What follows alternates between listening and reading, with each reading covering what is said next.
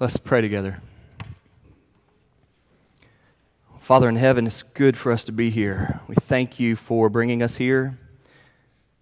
We ask, Lord, that you would ready our hearts and minds now, indeed, our, our whole being, every sense of us, God, that can embrace you through the Word of God, through your truth, Father. We ask that you would ready us for that.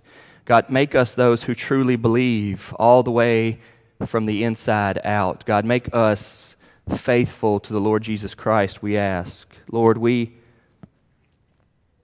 we understand the importance of the preaching of the Word of God. And so now we've come to Sunday morning worship. We've sung our songs and we've given our money. We ask, Lord, now that you would Speak to us. We, we want that. It is our prayer this morning, God, that you would. In Jesus' name we pray. Amen. If you would, turn in the Bible to Luke chapter 11. Luke chapter 11. It's good to be back. I feel a little bit uncomfortable here this morning as it's been so long. I have not preached here since February no, I did not even preach here in February. Uh, I have not preached here since January, and that is incredibly hard to believe. Um, that, that wasn't the plan. I hope that you know that. We had a guest preacher on February the 7th and February the 14th. Uh, I was out of town. And February the 21st, I was really sick. And February the 28th, uh, we had a funeral out of town. It's good to be back. I'm thankful that our church has plenty of people who can step up and lead and, and serve and preach. I'm especially thankful to Jake and Micah for all the weight that they carried in my absence. Jake did a good job preaching, as y'all have told me many, many times. Um, and then Marcus, thank you for being willing to preach even while I was gone. Uh, that's a good sign, and God is at work in our church. But I, I want to say with all honesty that I, I, I hate missing as, as much as I, I have. Um, you know, uh, every time I miss church, I'm reminded of the phrase that absence makes the heart grow fonder. And that, that happens. I, I was so excited to, to, to know that I'm feeling better and to be back in town and to wake up today and, and to be here with you all. I can say with, with great sincerity uh, from my heart, really, uh, that I love you all and I love our church as much now as I ever have. Uh, and being gone from you all has, has caused me to, to think about those things. Uh, last Sunday, we were uh, out of town for that funeral. Um, and we were literally thinking about you all, thinking about what was happening. We were praying for you all as it came to be about this time last Sunday morning. Uh, and so it has been a while, but I am glad to be back, and I hope that y'all are glad for me and my family to be back. Uh, and now we are, we are ready to get into the Word of God. Uh, on February 27th and 28th, a Friday and a Saturday, or actually, I guess, uh, well, I don't remember the date, but we had the 24 hours of prayer just, uh, just a little bit ago. Y'all remember that? Actually, that was two weeks ago. So that would have been the 20th, around the 20th, 19th and 20th, that we had the 24 hours of prayer. And I was excited about that. Our church does that every, every six months. Uh, and I think it's fantastic for us to do that. It's, it's, it's our church being committed to prayer and beyond that, it's our church really praying a lot. It is, it is people uh, praying nonstop, and it's really good. And for those of y'all that participated in it, uh, we have discussed that. You saw it as, as really beneficial. Leading up to that, the Sunday before, or the Sunday there right at it, I, I wanted to preach this sermon that I'm going to preach today on prayer. It's from Luke chapter 11. It's one of Jesus' strongest passages on prayer. I wanted to preach it. And then one, one turn of events after another uh, prevented that from happening. So here we are, two weeks after the 24 hours of prayer, still going to look to the Word of God on prayer. I want today to give you three thoughts on prayer that come from this passage in Luke chapter 11. Read with me, if you will. Luke 11, 1 through 13. Now, Jesus was praying in a certain place and when he finished, one of his disciples said to him, Lord, teach us to pray, as John taught his disciples. And he said to them, When you pray, say, Father, hallowed be your name, your kingdom come. Give us each day our daily bread and forgive us our sins, for we ourselves forgive everyone who is indebted to us, and lead us not into temptation. And he said to them, Which of you who has a friend will go to him at midnight and say to him, Friend, lend me three loaves, for a friend of mine has arrived on a journey, and I have nothing to set before him? And he will answer from within, Do not bother me. The door is now shut, and my children are with me in bed. I cannot get up and give you anything. I tell you, though he will not get up and give him anything because he is his friend, yet because of his impudence, he will rise and give him whatever he needs. And I tell you, ask, and it will be given to you. Seek, and you will find. Knock, and it will be open to you. For everyone who asks receives, and the one who seeks finds, and to the one who knocks it will be opened. What father among you, if his son asks for a fish, will instead of a fish give him a serpent? Or if he asks for an egg, will give him a scorpion. If you then, who are evil, know how to give good gifts to your children, how much more will the Heavenly Father give the Holy Spirit to those who ask Him? What a good passage, right? Uh, I like to come on a Sunday morning, or rather to any Bible study, and get to the Word of God and just see how good it is. One of the great things about church life and Bible reading and Bible study um, and, and preaching is that the Word of God is powerful. And when you have that belief and that conviction, the Word of God speaks for itself. You know, a lot of times preachers get in the way of the Word of God, and I'm sure you've seen that and been there. The Word of God doesn't need us to make it any better. We are to present the Word of God as it is. And today's passage is one of those that is very, very clear. We don't want to miss that. So, my prayer is not that I would get in the way or be a distraction, but my, my prayer is that you would really get from this what God is saying. I've got three thoughts today on prayer. Number one is that people who pray should be focused on God's glory. Number one is God's glory. People who pray should be focused on God's glory. Number two, people who pray should be encouraged that persistence works. People who pray should be encouraged that persistence works. Number one, God's glory. Number two, persistence works. And then number three, people who pray have confidence in their loving Father.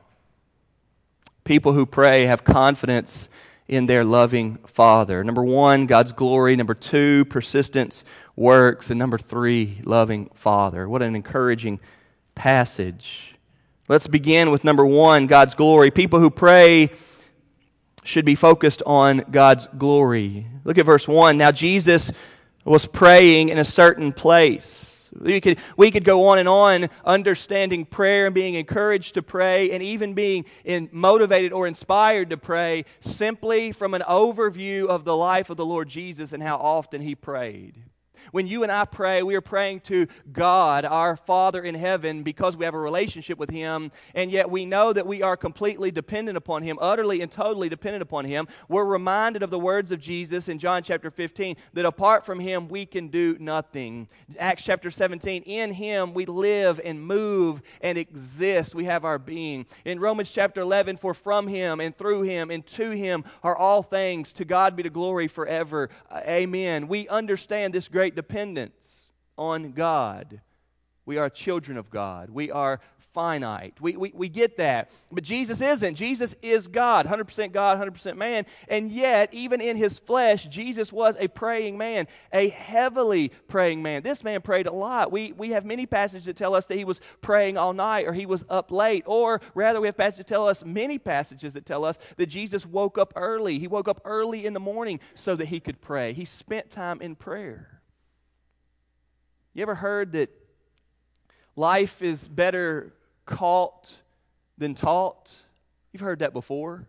That it's one thing for somebody to say, hey, we need to pray, or hey, have a good week, spend some time in prayer. Or th- that has some influence on us, and we think, yeah, okay, I need to but there's so much more of an influence when somebody has actually prayed with you, or rather, you have seen somebody pray, or you wake up in the morning and your spouse or your, your parent is in the room on their knees praying, or you go to find them as they're about to get in bed at night and you find them by their bedside praying.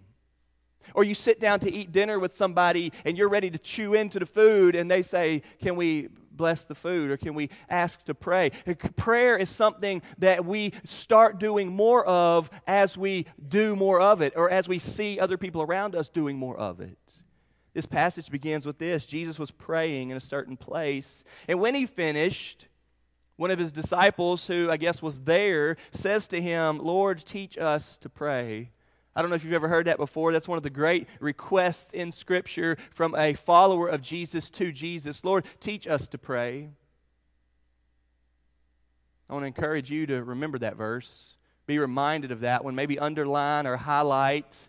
You don't have to even memorize the whole verse, just the, the little portion of verse 1 of chapter 11. Lord, teach us to pray. What a request. But then he says, as John taught his disciples, in other words, the disciples were aware that, that John the Baptist had people that were following him. Remember, he was teaching and pointing people to the kingdom, and he also taught them to pray. It is a common characteristic that any man of God who desires to be a spiritual leader ought to be teaching those who look to him to pray. I think sometimes we forget what leadership and pastoring and mentoring looks like. It's not just a bunch of telling people what they are to do. If you want to be a manager or a boss, then that will work. You just tell people what to do. But if you want to be somebody that actually leads people and sees the people behind you end up like you are, or rather sees the people behind you end up the way you're wanting to be or the way we ought to be, then you, you do that with them. You make sure they get it. This is the very nature of fatherhood and the nature of parenting, and yet we see it here. John had been teaching his people how to pray, and, and so they speak up here and say, Lord, would you teach us to pray? Jesus answers and says, Okay. He goes into what we call the Lord's Prayer. Many of you know this. When I got to college, our basketball team uh, recited this prayer together before every single game, the Lord's Prayer. Many of you also have done that before. Many of you know the Lord's Prayer. I've been to many of funerals where the family has requested that, that we recite the Lord's Prayer at the funeral. You know, many people call this the Lord's Prayer, but it's better known as the modeled prayer because this is not Jesus' prayer as much as this. This is the prayer that Jesus teaches us to pray. We have lots of passages in the scripture where Jesus is praying. Those would rather be his prayer. This is the modeled prayer. And here we have a shortened version. In Matthew chapter 6, we have Jesus giving a longer version of it. And then the one that we recite together most often is actually a little bit longer than both of these. The one that you hear people say all the time is, is really not even the one in Luke 11 or Matthew 6. But they asked, Lord, teach us to pray. They saw their Lord as a praying man, and therefore they wanted to be praying people. I want to ask you today to what extent do you look to Jesus and say, I want to be that way? Do you see a faithful man and say, I want to be a faithful man? Do you see a giving man and say, I want to be a giving man? Do you see a humble man and say, I want to be a humble man? Do you see a praying man and say, I want to be a praying man or woman? Do you see an obedient man to God? Do you see a submissive man to God? Do you see a loving man? Do you see a kind man? Do you see a generous man in, in the Lord Jesus and say, I want, I want to be that. Lord, help me to. Because this is what happens here on prayer. Lord, teach us to pray. And then he says, when you pray, pray like this. And again, we have a shortened version of the Lord's Prayer, the model prayer. He says, Father, hallowed be your name, your kingdom come. Give us each day our daily bread and forgive us our sins, for we ourselves forgive everyone who is indebted to us and lead us not into temptation. It's an interesting prayer. Every time we teach people to pray, we usually give like all of these different types of prayer, right? There's thanksgiving and there's adoration and there's worship and there's intercession. And you always hear these words thrown around, right? In Jesus' model prayer to us, you have no thanksgiving, you have no worship. You just have a lot of asking things. You have a lot of Jesus, could you do this? Father in heaven, could you do this? There is no thanksgiving here. There is no worship here. One of the things that has become very characteristic of our children when they're praying, as, we have taught them to pray, they, no matter what they're praying for, they begin it with thank you. God, we need you to do this. We thank you that we need you to do this. Every line that they say is, is thank you, and, and that's good. We are to have thankful hearts, but, but notice here there is no thanksgiving in this prayer. This prayer begins with a devotion to God, God's glory, God's name, God's character, God's, God's renown, God's worship. It's fascinating. People who pray as Jesus have taught them to pray are people who want God to be worshiped. I want to ask you, with all the praying that you do, is your prayer driven by a heart for God? Father, hallowed be your name. Oh, Father, what I'm about to ask you for in my life let it be for your glory. God, as I beg you to intervene in my life situation, may it be for your glory.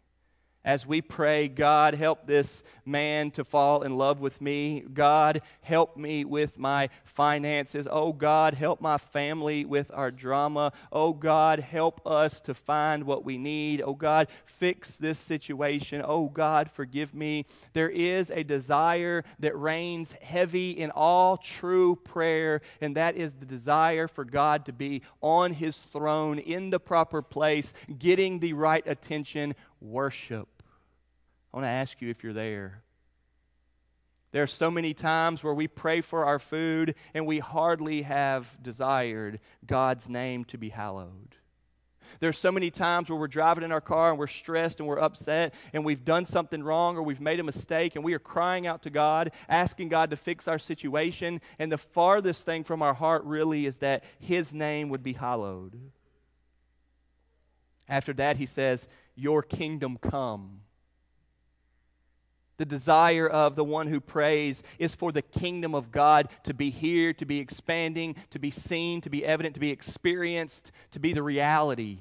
We want the kingdom of God to be here and present. And the kingdom of God is the place where God is the king of it. I want my life, my world. I want our church. I want my home over here on Chieftain Drive. I want, I want Fairdale, Kentucky, this 40118, to have the kingdom of God about it, which means we want the Lord Jesus Christ to be king. We want the Father who is in heaven to be king over this place, which means we want the people of this to bow down to the king. We want us to have hearts who say, No, there is a king. God is our king. Kingdom come. Do you, do you pray like that? Does your heart long for that? When you are praying, however you're praying, do you pray that way? John Bunyan is my absolute favorite favorite author back uh, from the 1600s, and in his book on prayer, How to Pray in the Spirit, Bunyan says, "Sincerity should control and run through all the actions of a Christian." What a test, right? Sincerity. The people of God are to be those, if they are anything, who are deeply sincere. When we cry out to God, we ought to be very much so heartfelt, desiring we want God. We want God. We want His will to be done. We want His kingdom to come. We want His name to be revered. We want people to love Him. Praying people are people who are about the glory of God. In his prayer, you can see this even more. He says, Give us each day our daily bread. There's an understanding that God is our provider, even to the bread that we eat on a regular basis. Val and I have chuckled often lately that we go through a loaf of bread about every day. If we have uh, French toast in the morning, that's a loaf. And if everybody has a sandwich or two at lunch, that's another loaf because that's about 12 sandwiches just in our house. It's a whole loaf of bread. That's a lot of bread. And Jesus in teaching us to pray, when they've said, Lord, teach us to pray, Jesus mentions that we ought to be thanking, Lord, would you give us the bread that we need? People of God with deep sincerity and hearts for God don't take anything for granted, not even a bologna and cheese. The bread that goes into us, that is the very sustenance that gives us the strength to live and work and operate and function, that provision is from God, and the people of God are very much so aware of it. There is a thankfulness in us and a need to Him. Oh Lord, for your glory, for your name, as your kingdom coming, please provide for us the bread that we need. And then it moves to the subject that is the most opposed subject that we have in the world today. It moves to the subject of sin. Let's be honest, folks, that sin is still a real thing. There are things that are bad, and there are people that are bad. There is good in people, and there's bad in people. For the people that do bad things are bad people, including me or including you. Just a little bit later in the passage, verse 13, don't miss it, that Jesus calls these disciples evil people. Everybody see that? He says, if you then know how to do good, see, there are evil people that do good. Let's don't get that twisted. You keep trying to convince yourself that we're good people that do evil. You've got it backwards if you want to go by what Jesus says. Now, I'm as optimistic and positive thinking uh, as you can find, and y'all know that if you've been around me any. But the passage here tells us that we have a sin issue. And they say, Lord, would you teach us to pray? And Jesus says, Yeah. And the third line of his prayer is, Lord, forgive us of our sins. We've done wrong to the Creator. We've done wrong with what we've loved. I wanted my name to be protected in the community more than I wanted God's name to be hallowed. I wanted y'all to think well of me more than, than I wanted God's name to be worshiped. We are a sinful people. Forgive us our sins. And then also help us to be able to forgive those who sin against us. It is the heart of the child of God who prays to God, who longs for the glory of God, that sin is an issue. Both people have sinned against me, and I need to handle that the way that God wants me to. And I also sin against God, and there are no excuses to be made here. I simply need to say, Oh God, would you forgive me? You know why Jesus teaches us to pray for forgiveness? Because Jesus knows that forgiveness is available. Jesus knows that He lays down His life that you might be forgiven. If you're here today, listen, don't ever again think that you need to make an excuse or a denial for sin. That is the most ungodly and unbiblical way that you could be. The Bible teaches that you can confess your sins because Jesus Christ died for our sins. Jesus says, here's how you pray because he is going to die for our sins. If you are here today and you will be humble enough to admit that you sin and that you have sinned against God, then trust in Him that He died on the cross for your sins and He will forgive you of your sins. God is a forgiving God. He loves to do that. That's what He does. Trust that. The pride and the arrogance of the man who wants to say that, hey, we all sin, it's not that big of a deal, or we all sin, it's not that bad, or sins aren't a problem, or God's not going to judge them, is foolish. Why not embrace the truth of what actually happened that God sent His Son in love to die for us and that forgiveness is a real thing? And when you start to care about sins, and you want to forgive people that have sinned against you, and you want God to forgive you because you've sinned against Him, then your heart is in the right place of wanting Him to be worshiped. Father, hallowed be your name, your kingdom come. Then we are focused on God in our prayer. Proverbs chapter 15, verse 8 says, The sacrifice of the wicked is an abomination to the Lord, meaning that even if you are trying to do something good for God, like a sacrifice, if your heart does not love Him, it's an abomination. God hates it. But listen to the next part of Proverbs 15, 8. But the prayer of the upright is acceptable to Him. God loves the prayers of those who are trusting. Samuel Chadwick, in what I think is one of the best quotes says prayer is the acid test of devotion. That's good. You want to know to what extent you're devoted to God? You want to know to what extent you love God, your heart longs for Him? Just check your prayers. Both what your prayers consist of, and do you actually pray? Yesterday was Saturday. There were ball games all day long. Kentucky played at 2, Carolina played at 6, Louisville played at 8. We watched a lot of TV yesterday. Did we pray? The acid test of our devotion to God, according to Samuel Chadwick, is prayer. It's good. You want a real simple gauge of where you're at in Father, hallowed be your name. Look no further than your prayers. Fathers, I want to ask you when was the last time your children heard you pray? And then let's be honest they won't be praying. They won't be praying children, and soon to be adults, they won't be praying adults. Moms, when was the last time your children heard you pray? Pray with them. See, the beauty of prayer is that it is so easy to do. There are no excuses for why we have not prayed. You can pray at any time, on any level, in any way. You can be dead tired, face down on the pillow, praying to God in silence. You can pray anywhere at any time. There is no form for right and wrong prayer. The Bible even says that if you're not even making sense out of your prayers, the Holy Spirit will kick in and cause you to pray to God. There is no excuse except for our devotion to God is lacking.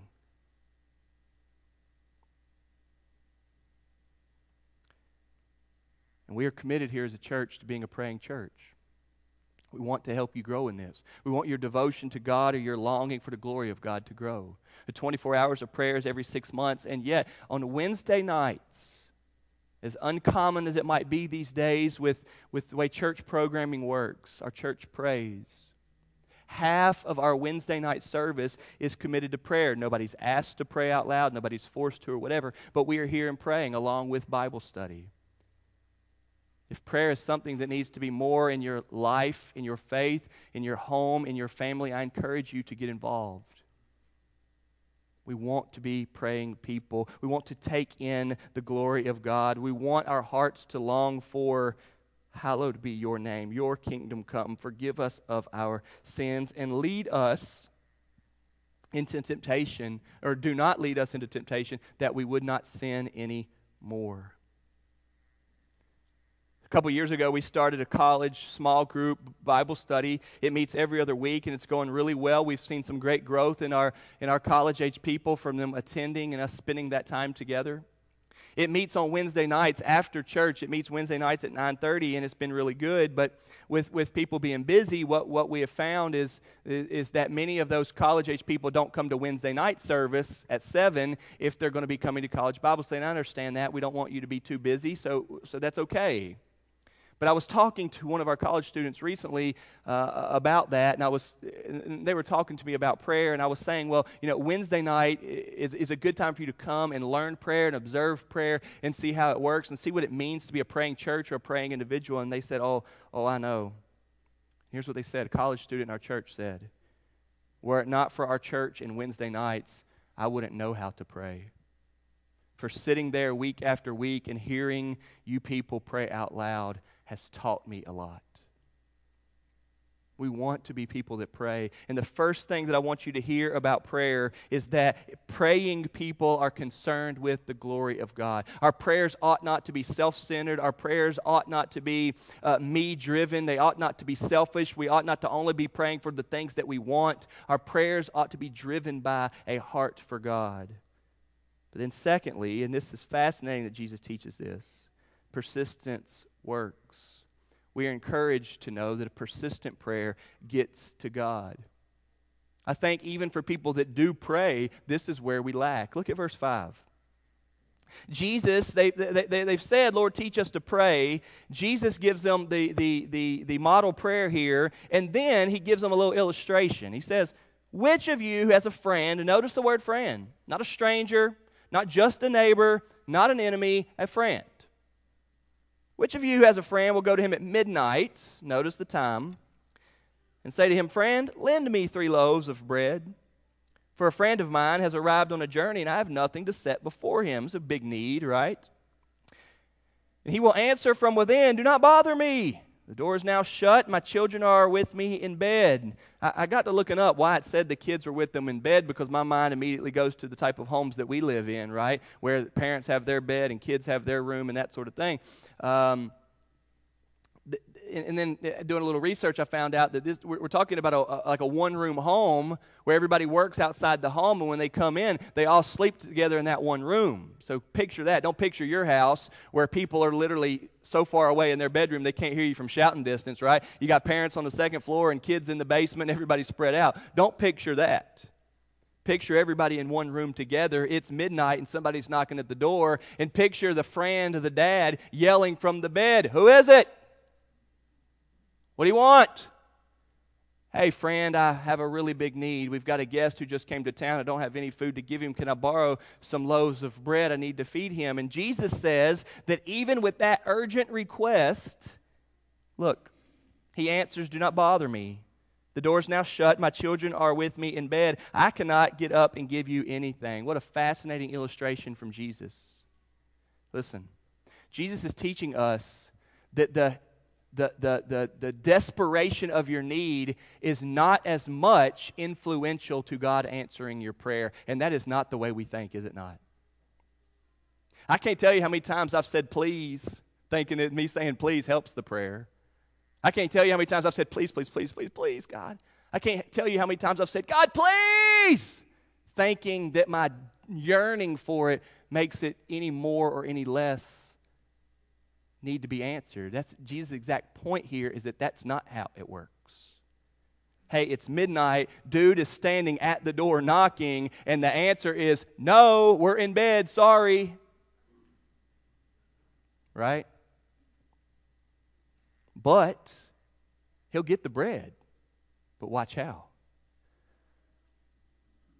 Verse 8 I tell you, though he will not get up and give him anything because he is his friend, yet because of his impudence or his persistence, he will rise and give him whatever he needs. Wow. Friendship is not enough for you to get your request. But persistence is. I can't tell you how many times Carolina has asked for another piece of cheese and I've said no, and then after 10 times her asking for another piece of cheese, she got the cheese. And that's bad parenting, but when you take that to prayer, that's good. That's how it works. But what's fascinating about this is this is Jesus answering the question, Lord, teach us to pray.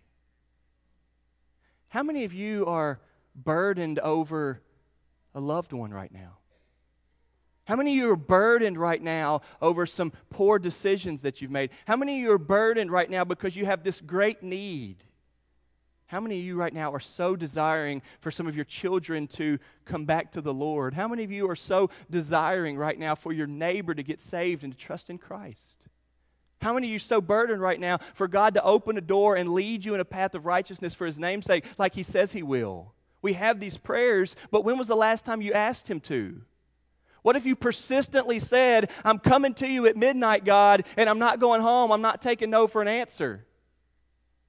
Because when you say, please, God, do it, I really want you to, and then you go and forget about that desperation prayer for a week or a month, God tells us that type of a prayer is not enough to get me out of bed to get you the bread. But when you stay there saying, God, I'm not stopping. I'm not stopping on this day and night, day after day, consistently, consistently, consistently. God says He will answer that prayer. When He finishes saying that, look at verse 9. He says, And I tell you, Jesus says, and I tell you, ask and it will be given to you. Just ask. Just ask. Y'all ever talk to a young person that said they can't find a job? And you say, Have you tried? And they say, Man, I put an application in everywhere. How many times have you heard that, right? And you think, Well, did you follow up? No. Have you called them? No. You go back and talk to them? No.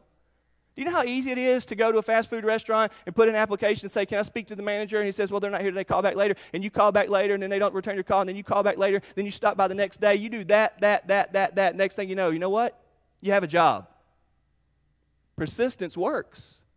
And God tells us that when it comes to prayer, persistence works.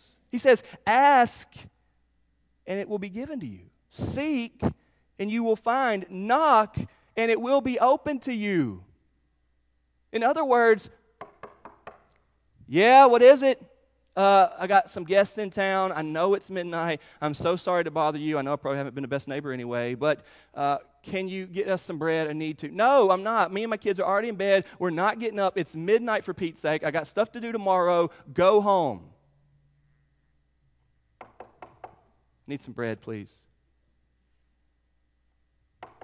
And you just keep knocking. Guess what's going to happen? You're going to get up and answer it. And, and, and that is humorous to us, I know. That is God Almighty, our Father in heaven, Jesus Christ's example to us, our illustration of how He wants us to be when we ask. That's how He wants us to be. Are you persistent with your prayers to God? Are the very things that your heart is broken over and that you have been led to tears over that you so desire right now? Have you been persistent with it? And I dare you to. I challenge you to, as He has taught us. One of my best friends from high school was such a class clown. He was such a cut up. He never cared at all about school. He graduated high school with a 1.7 GPA, and he had no hope of going to college 1.7. I was a couple years ahead of him, and so when I was in college, he came down to the college on like um, visitation day. I forget what they, what they call that day, the day that you can come and check out the school he said, Man, I've got to get into college. And everybody said to him, You're never getting into college. He said, I'm going to find a way. He shows up at the orientation, like, like visitor day. I forget what that's called, but that day. And this is a true story. In the midst of all of the students that are there for meet and greet day, he's wearing a tuxedo standing out. He's got a big old poster board that says, Have you seen Buddy Freeman? Buddy Freeman is the head of admissions. Buddy Freeman makes the final call of who's accepted into this university and who is not accepted into this university. So, the hundreds of students that are on campus of that college that day, there's one standing out in a tuxedo with a sign that says, Have you seen Buddy Freeman? After a couple hours of him walking around like this, he gets to meet Buddy Freeman. He goes into his office and he says, What's, what's going on? He says, Listen, I messed up in high school. Had a 1.7 GPA, but I promise you I can do it and I'm begging you. I look like a fool doing this. Everybody has seen me, but it got me into your office. You let me into school. I promise you I'll make straight A's. Buddy Freeman took a chance. Started at that school, transferred to UNC Charlotte, graduated UNC Charlotte with a bachelor's degree in philosophy with a 4.0. True story. Now has four degrees and is working on another was not good enough in high school to get into any college, but persistence worked. He got himself into the admissions guy's office and said, Please, please, please, please, please, please, it works. And our Father in heaven gives us a ridiculous story like that as how we ought to pray.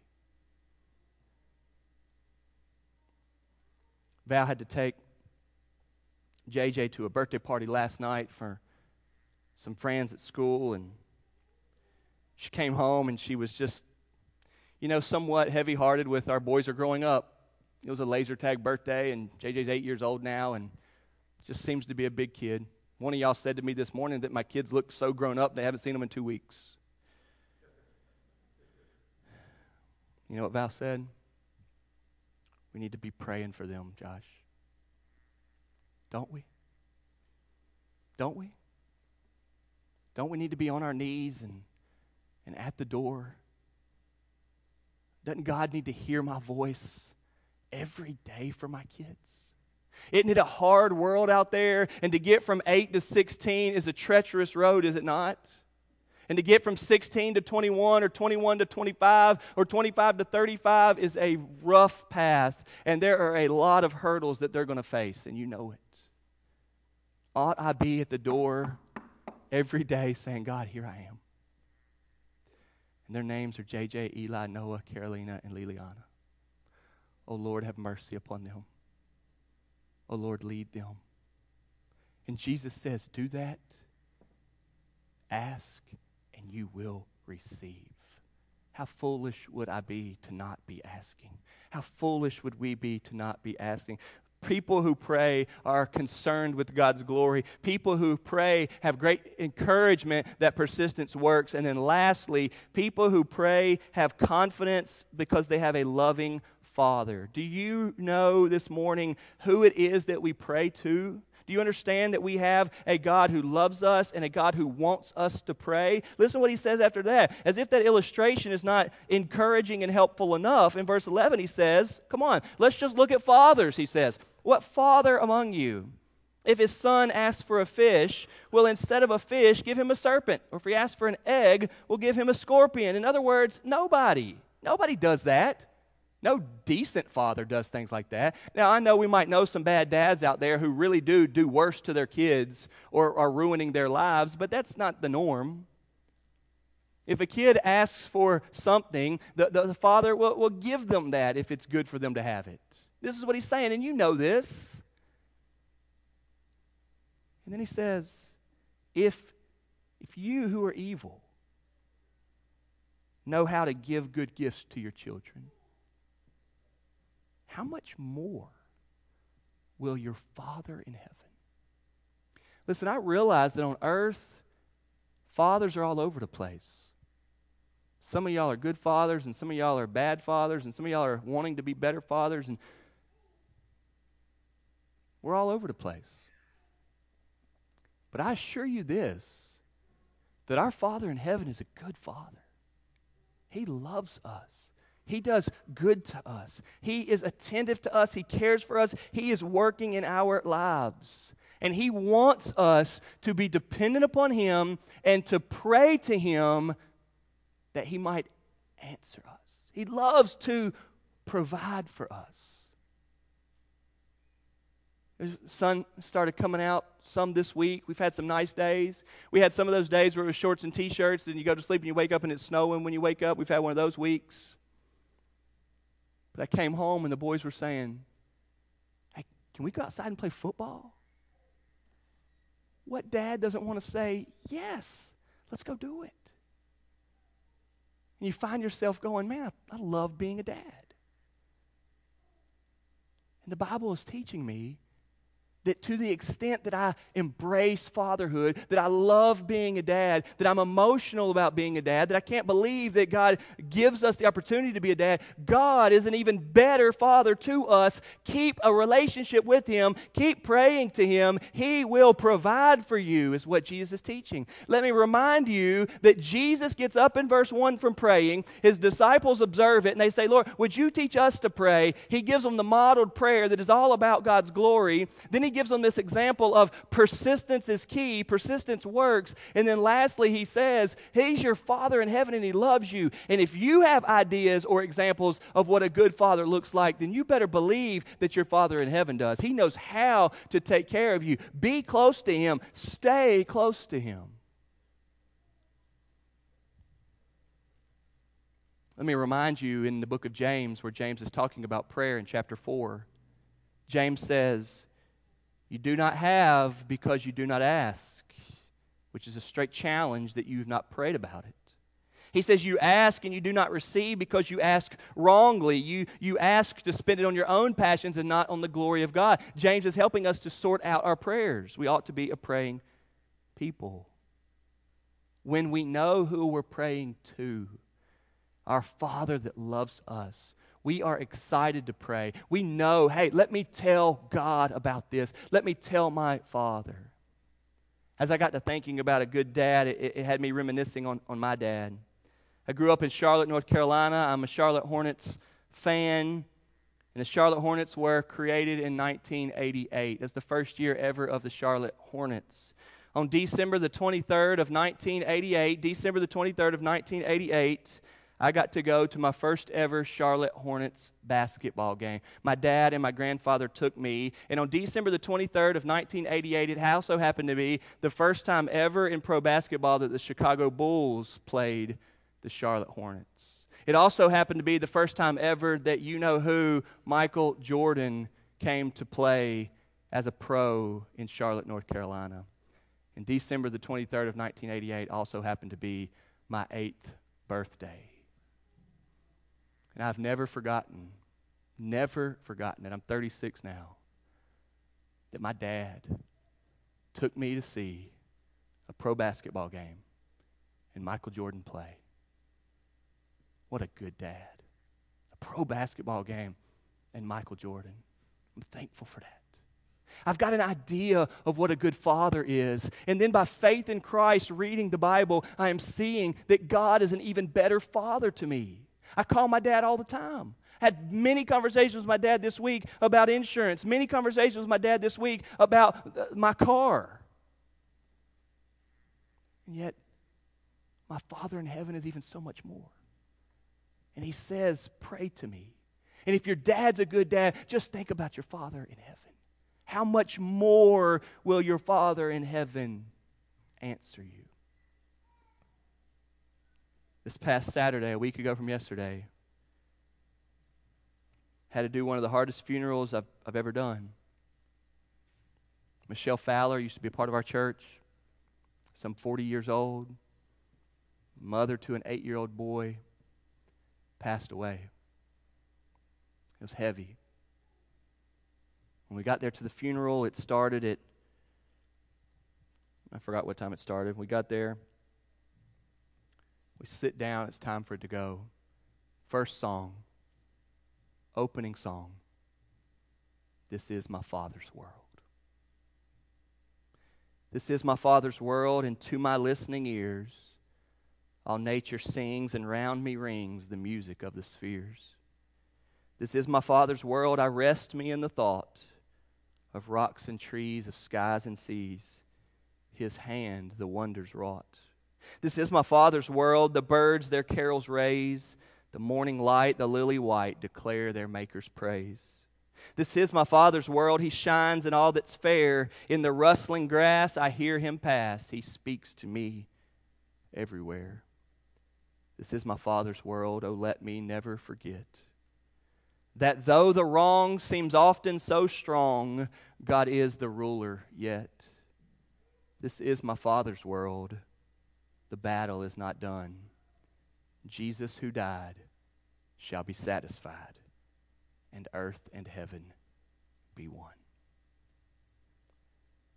The children of God are those who have a Father in heaven who loves us and is working for us and is teaching us here to pray, pray to Him, pray to Him, believe in Him, lean on Him, fall on Him, stand on Him. Do not stop praying to Him. Pray for His glory. Pray because persistence works. And pray because we have a loving Father. May God be moving in our church and through Fairdale because we know our Father in heaven and we will not stop crying out to Him. Let's pray together. Father, thank you for Luke chapter 11. This heavy passage on prayer is such a good one. Oh God, make us people passionate for your glory. Make us persistent prayers. We're not going to stop. Father, make us those who have a relationship with our Father in heaven. And God, make us fathers and mothers that want to be like you. We ask for that. Oh God, help us. In Jesus' name we pray. Amen.